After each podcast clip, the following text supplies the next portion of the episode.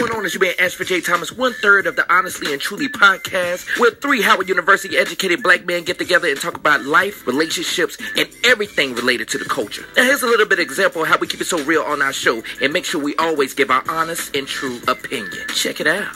We're actually speaking about a very, very sensitive topic, especially in the black community. We're talking about black men who actually channel their inner Tiger Woods, black men who channel their inner Michael B. Jordan.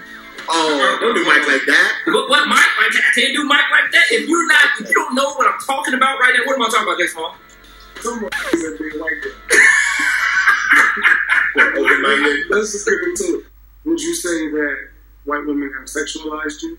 Yes. Is it preference? No, I would say honestly and truly, I am the kind of person where I like what likes me.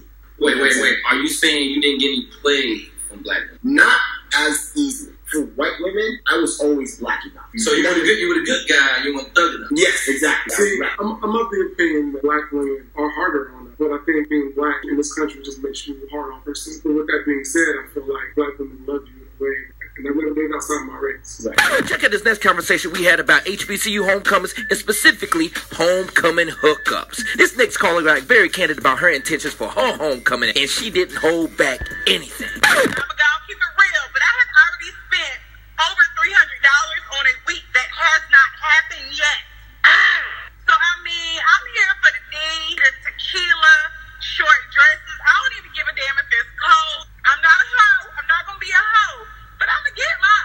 Right, all right, all right. As you can see, our podcast allows for a platform where people can give their honest and true opinion. So be on the lookout. It's no telling what we have coming next. Just wanted to remind the audience that the only thing more frightening than watching a black man be honest in America is being an honest black man in America.